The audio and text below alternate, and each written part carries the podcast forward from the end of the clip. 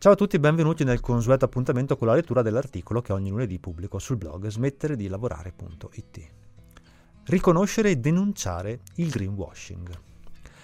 Oggi va di moda dichiararsi green, cioè far presente a tutti che si adottano pratiche sostenibili e rispettose nei confronti dell'ambiente.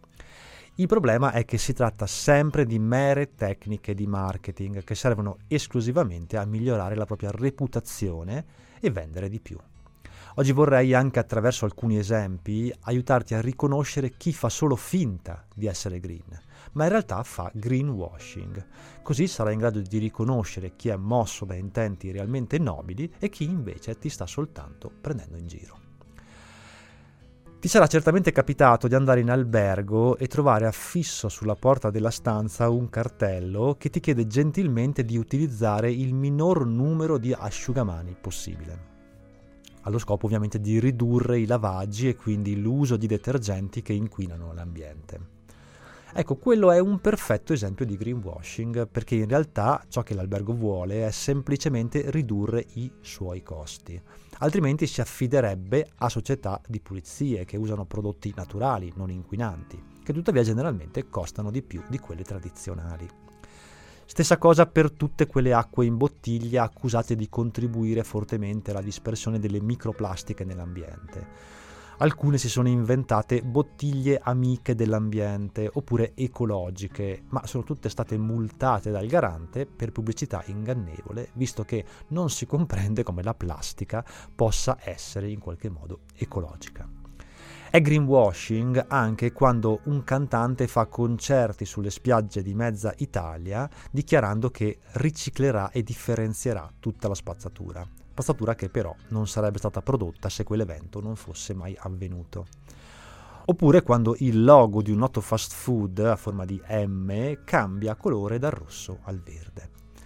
Diciamo che ci provano, spesso in modo subdolo e facendo leva sulla buona fede delle persone, quindi ecco alcuni campanelli d'allarme per riconoscere chi fa il furbetto. 1. Se il prodotto o il nome di un'azienda contengono la parola bio, eco, green o natura, non vuol dire nulla, sono solo suffissi per sfruttare le attuali tendenze.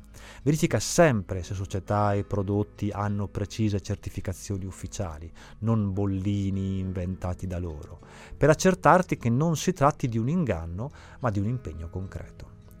2 se viene enfatizzata l'ecosostenibilità di solo una parte del prodotto, è possibile che tutto il resto non sia green. Ad esempio, sottolineare che una certa fibra tra tutte quelle che compongono un capo d'abbigliamento deriva da processi ecosostenibili è sospetto.